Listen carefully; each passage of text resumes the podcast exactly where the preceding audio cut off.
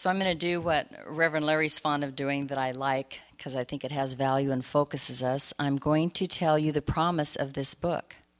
And it's this book here. I'm not going to try to pronounce his name because I don't think I'm very good at it. So I'm just going to refer to him as him or he. It says discover the value of slowing down, which I think is perfect for this time of year when we're being told we need to hurry up and do a whole bunch of stuff. With the constant pressure to do more, keep moving, and go faster, our everyday lives often do not reflect our most heartfelt values and ideals. Our lives feel out of control. In this book, we are being shown how to take the first step in living intentionally, and that first step is to slow down the mind. Though we may not always realize it, it is the mind, not external events, that drives our constant sense of urgency and restlessness. So, as we say so often in Science of Mind, we're just making it up. With gentle wisdom and practical tools, this book shows us how to slow down the pace of our day without sacrificing efficiency and productivity improve, deepen, and heal relationships, make deliberate and intentional choices rather than coasting on autopilot, focus scattered attention, become aware of the connection between the hurry and negative emotions like anger and depression. So that sounds good, right? I like this book because not only do I like the purpose of this book, but it's easy to read because he is uh, from India, so was raised in a culture that is different than ours, and so he has a very interesting perspective on ways of being that uh, we might take for granted in this culture. Uh, they're very different. He has some very interesting observations about how we move around in the world, literally, and the speed with which we do that. Um, who here knows what GIF is? Oh, this is so cool. Oh, be still. You were at the first service.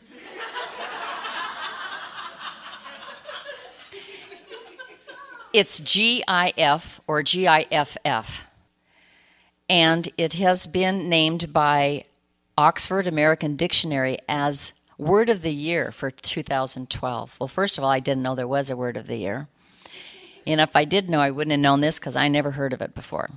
And the only reason I know it now is because I was listening to NPR, specifically Q, which is a show uh, broadcast from Canada. The host is Jian Ghomeshi. And he had an artist on there who has arranged this art exhibit in New York City somewhere. And it is called The Art of the GIF Moving the Still exhibit, which I thought was interesting. Moving the Still. GIF stands for Graphics Interchange Format. There, now you know all you need to know. It doesn't mean a whole lot to me either, the definition of it. But the way he described it was that this exhibit of GIF is still life that moves. Because things only hold our interest for four or five seconds we are only fascinated for four or five seconds. So, in order to pay more attention, apparently things have to be animated. Am I the only one who, I mean, really? We can't slow down long enough to look at a still life. We can't sit down long enough, stand there long enough to look at a portrait of the Mona Lisa unless it's graphically computer animated. I mean, seriously. Seriously. I mean, it's just, um, we can't slow down long enough to look at a still life, I think, because our life isn't still enough to do that. And so, what we're talking about today and all month actually is learning how to take our time, learning how to slow down, recognizing that we need to do that, and then acknowledging why and strategies as to how. And he has some.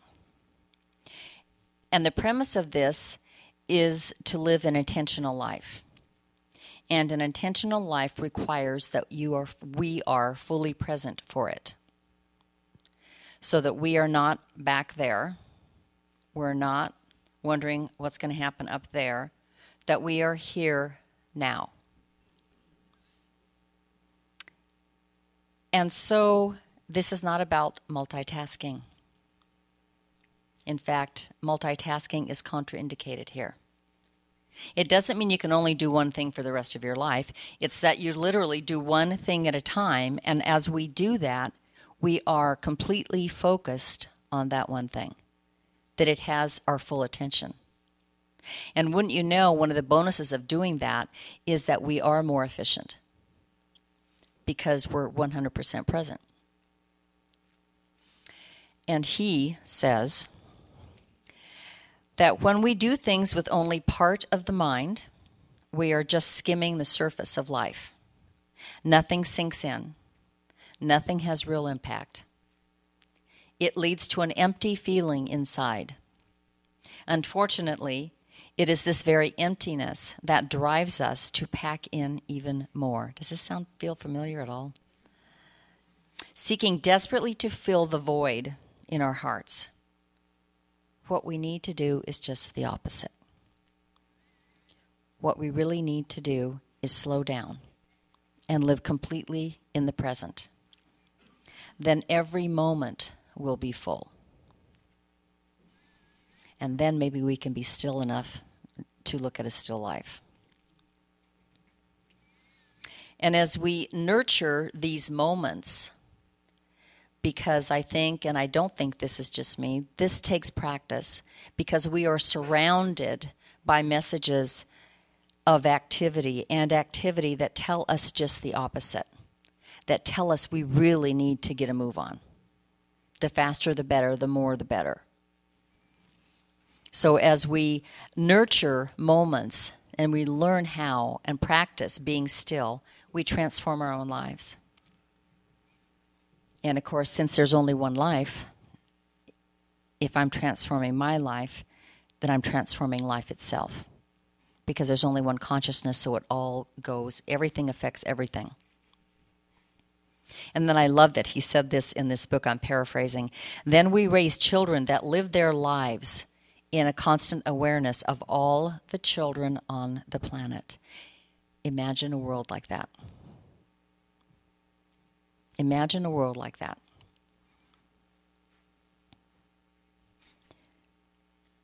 So, another thing that we teach in Science of Mind is that our thought is creative, so that we have the technology to do what he is talking about here. We have the technology to learn how to focus on one thing at a time. We have the technology to learn how to be, how to stop, how to slow down, and what to focus our attention on and our thought on. And he also says, which we also teach, which is one of the most annoying things about this teaching, it means that the problems aren't out there, they're in here. Simply put, it's not them, it's us. First of all, because there is no them. So, the problems, the challenges that we deal with, and the ways that we deal with them are in here. And so, our job is to know that and to use it. He says that everything is decided in and by the mind. And I don't know about you, but mine races as if it's a sprint, not a marathon. It races, it's a mind in a hurry. And since I've been dealing with this, plus some other stuff, which I'll go into in a second, um, I've really been watching my mind. It's fascinating. Seriously, it's fa- it's just hilarious because it just jumps from one thing to another thing to another thing, and it does it really, really quickly. And the cool thing about learning to watch one's mind is then one is able to uh, pull back and understand that there is something more to us that is able to do that. That's probably another talk, but I'm not the only one whose mind does that, right? I hope not. Just don't tell me if I am. So, uh, this gift thing, one of the reasons I was so attracted to the concept of it is because to me it's like a classic case of art imitating life. Still life that moves as quickly as it can, as quickly as possible.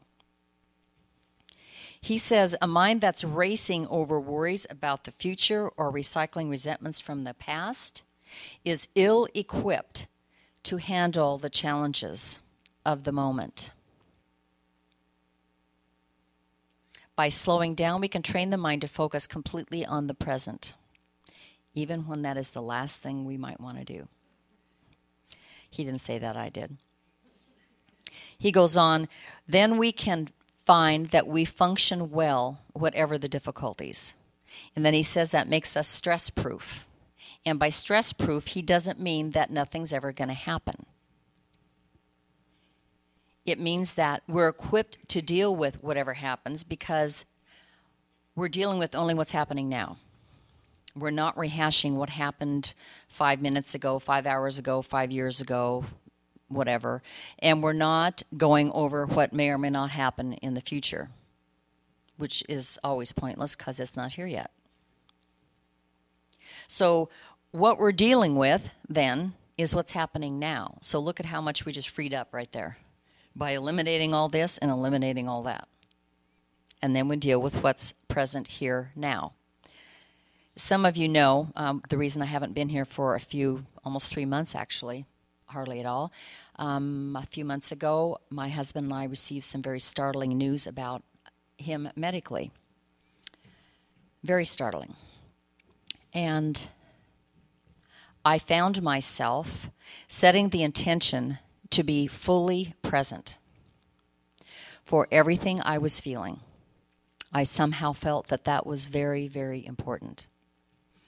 And it has been. I think it saved my life. Um, being fully present when really there have been moments when I would like to be anywhere else but here. Because when stuff feels like crap, usually we leave. Emotionally, mentally, we leave, we bail, and we have developed strategies honed over years. Oh, wait, maybe that's just me. but but seriously, most of us have. We have defense mechanisms that we employ, and when something feels yucky, we employ them one of my daughters has just been horrid, just blindsided by this, and told me she doesn't she doesn't want to feel what she's feeling. She doesn't want to feel this, and I said, "Too bad." You know, tough. You have a choice. You can stuff it. And that does two things. Once it gets you really full of stuff. And it also, you're telling yourself that you can't handle it that you can't handle it. And I told her, I said, baby girl, she's not a baby, but she's mine. I said, you can, but you got to learn to know that you can. And the only way that you learn this is by doing it. I mean, haven't you all, you know, the good news about getting knocked on your rear is that you know that you can get up again. And once you do that, it doesn't mean stuff doesn't hurt, it doesn't mean stuff isn't whatever. But there's something in us then that knows, okay, okay, I can do this. You know, I can do this. Being fully present, learning, practicing, setting the intention of being fully present. It changes everything. Everything. I watch a lot of westerns now. It's not my fault. Some of you know um, my husband and I have been married for over 35 years. 25 of those years have been spent living apart, which I think is directly related to why we've been married for 35 years. he has a business that operates in California, so that's where he lives. And every two years, I move him from one spot to another. And uh, there's a lot of flight travel back and forth and so on. So we don't normally live together. Now we do for three months, but who's counting? 24 hours a day, seven days a week. And may I tell you that Clint Eastwood was extremely attractive at age 22 in Rawhide, how, however old he was. so there's a lot of westerns, there's a lot of uh, football Football. Yay, football. and I actually happen to like football, but not every day, not all day. Now there's Sunday football, there's Monday football, there's Thursday night football, sometimes there's Friday night football, and on Saturdays there's college football. Anyway, so yeah, so um, a lot of football, and so I notice commercials now. For one thing, because there's there are many of them. I noticed, and my husband did as well. There's an AT and T commercial. I don't even know what they're advertising, but I know that it's a, it's a man in it looks like a classroom setting talking to some children that are ages I don't know six, seven, eight, something like that and he is demonstrating to them with these flashes of stuff what, what this device is probably a smartphone or something all the stuff it can do simultaneously all at the same time. And the tagline he ends with doing two things at once is better. I'm thinking no it's not. But check it out. Look at that. I mean we're being told that from the you know the more the better the faster the better the more things at once the better but what we're doing is we're creating a culture of people with attention spans the size of a gnat. So that in order to get our attention, there has to be still life that moves. There has to be flashing, uh, there has to be just a whole lot of rapid stuff, because otherwise we're out of there. We're on to the next thing. I know a guy um, who shall remain nameless who can watch three football games and a Western all at the same time. I'm serious, I've seen it. He just keeps flipping channels back and forth. Have you ever noticed how channel surfing is so annoying when someone else is doing it? right? Hey, I'm just looking for something, okay? Anyway, it's so So it would seem, it would appear that, you know, his attention's never just in one place, it's like everywhere all the time. Do we really need to watch four things at once? I mean, do we really need to have an iPad and an iPhone and a MacBook on all again, that's yeah, talking about myself all at the same time? I mean, do we think we're going to miss something really really important? Is there some vital piece of information that we must have immediately? Because what this means, all this multitasking, this short attention span stuff, is that we're never 100% present for anything. We're not invested at all in our own lives. And we're missing our own lives because we're so busy scrambling around to get to everything that we get to nothing. And we're so anxious because we've just got so much to do we might miss something, so we try to cram it all in. And this is just the opposite of slowing down, just the opposite of intentional, just the opposite of what is called one pointedness. And the thing is, it's all smoke and mirrors, it's all a giant diversion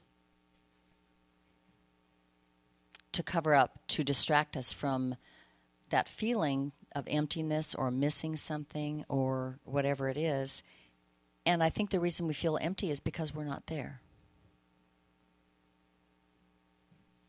He says that one pointedness equals attention, which equals emotional stability, which equals vital wealth. I've never heard that term before. I really like it. Vital wealth.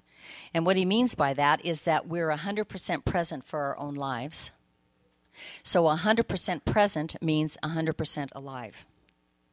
That's kind of cool. 100% present means 100% alive.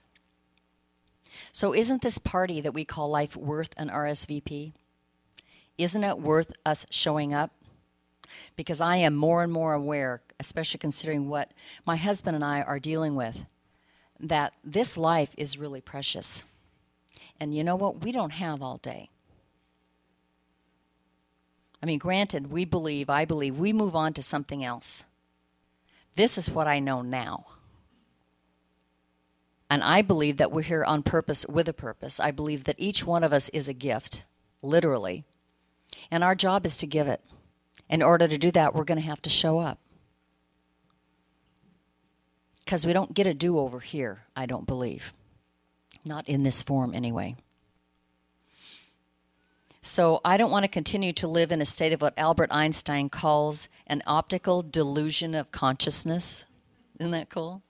Well, it's not cool, but it's a cool term. so, how do we do this?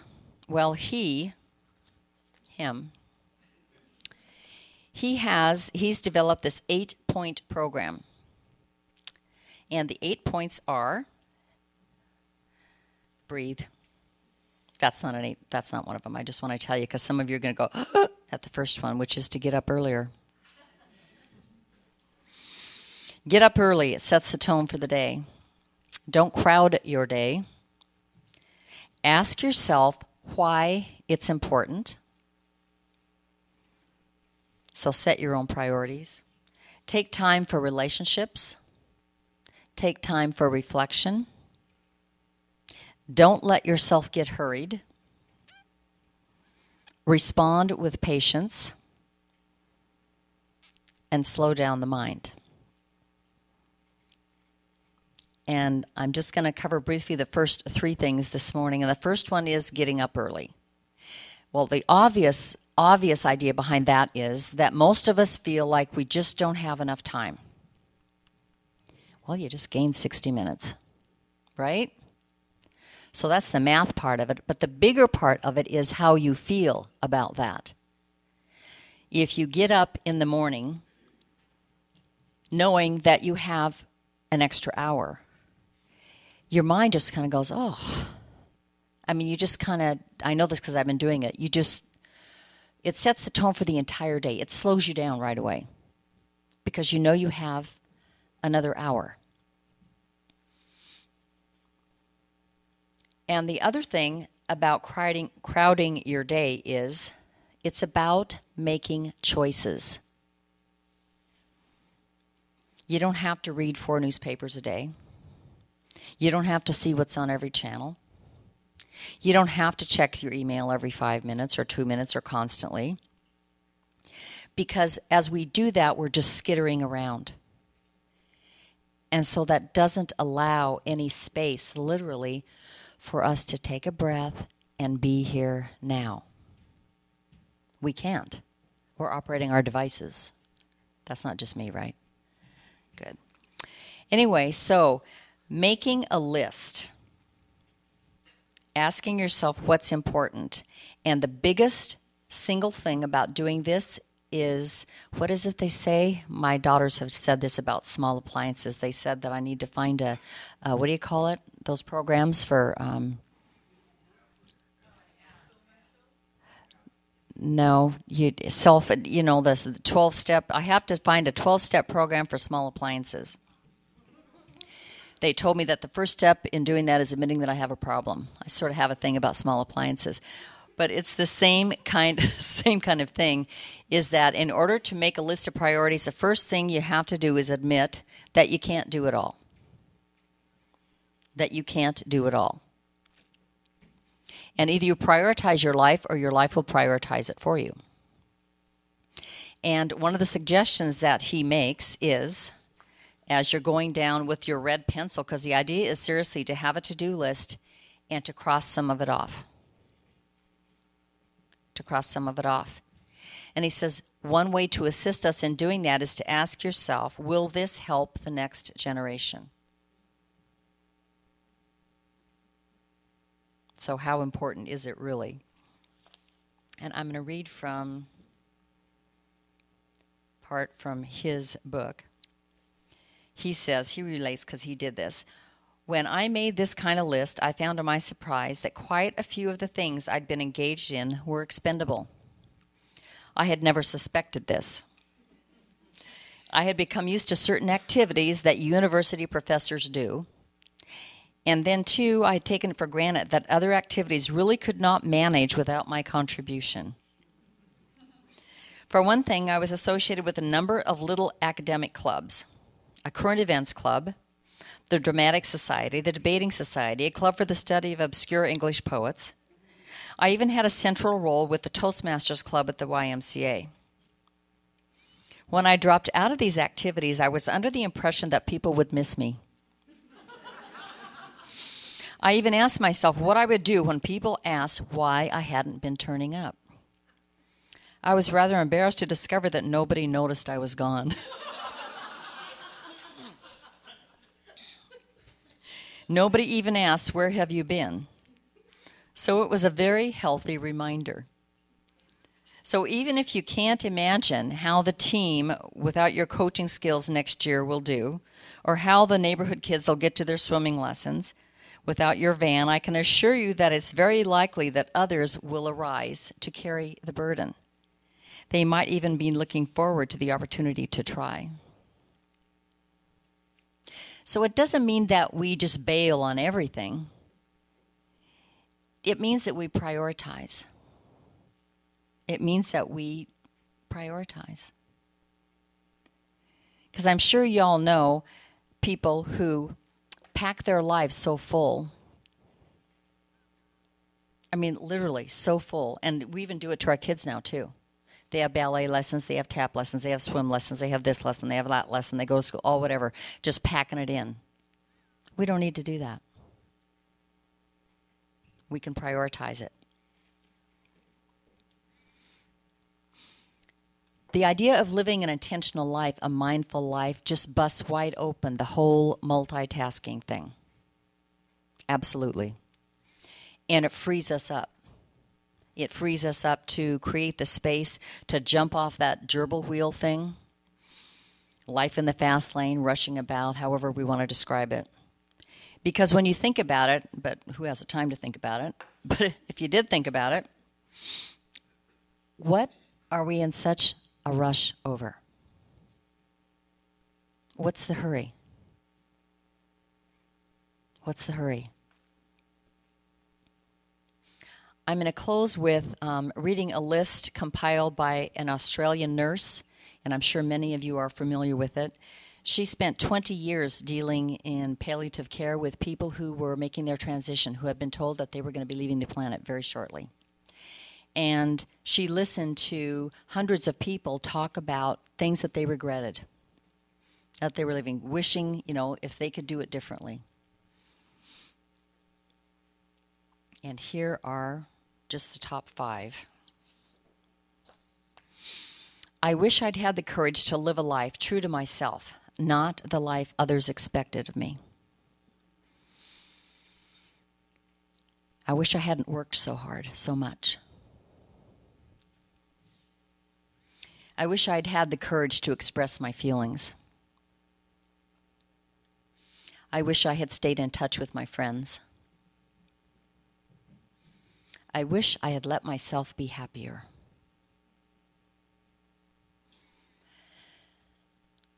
I've read through all this. There is nothing in any of this about wishing they had worked harder or wishing they had had more stuff. Because, contrary to the old saying, have you heard that? There was used to be a commercial years ago He who dies with the most stuff wins. No, they just die with the most stuff. That's it. And we have a little minuscule amount of time to be here, to be the love of the divine, to be who we are, to have the courage to express that to ourselves, to each other. So let's commit to doing that. Let's commit to being here now. 100% present, 100% alive. Let's do that. Let us pray. And so, in this moment of remembering, I'm remembering that there's only one life. I call it God. It's everything, expressing itself in, through, and as Everything that has ever been, will ever be, is now. The fullness of God, the wholeness that is God, the love that is God. Showing up in, through, and as everything, everyone, everywhere, all the time. So I know that means me. I know that I am a unique expression of this one. And as I know this for myself, I know it for everyone here. Every single one of us, a perfect, beautiful expression of the divine. So I speak this word for every single one of us this morning, affirming and knowing a willingness to remember that and to do whatever it takes to express that.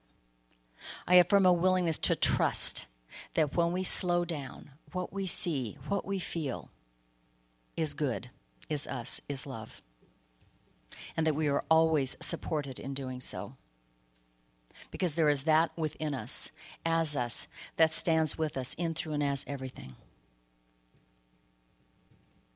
And in gratitude for knowing this truth that God is all there is, it means every single one of us, I release this word, knowing it's done. I let it be.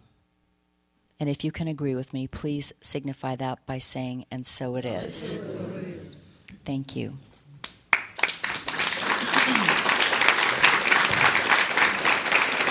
And so now, thank you. Thank you.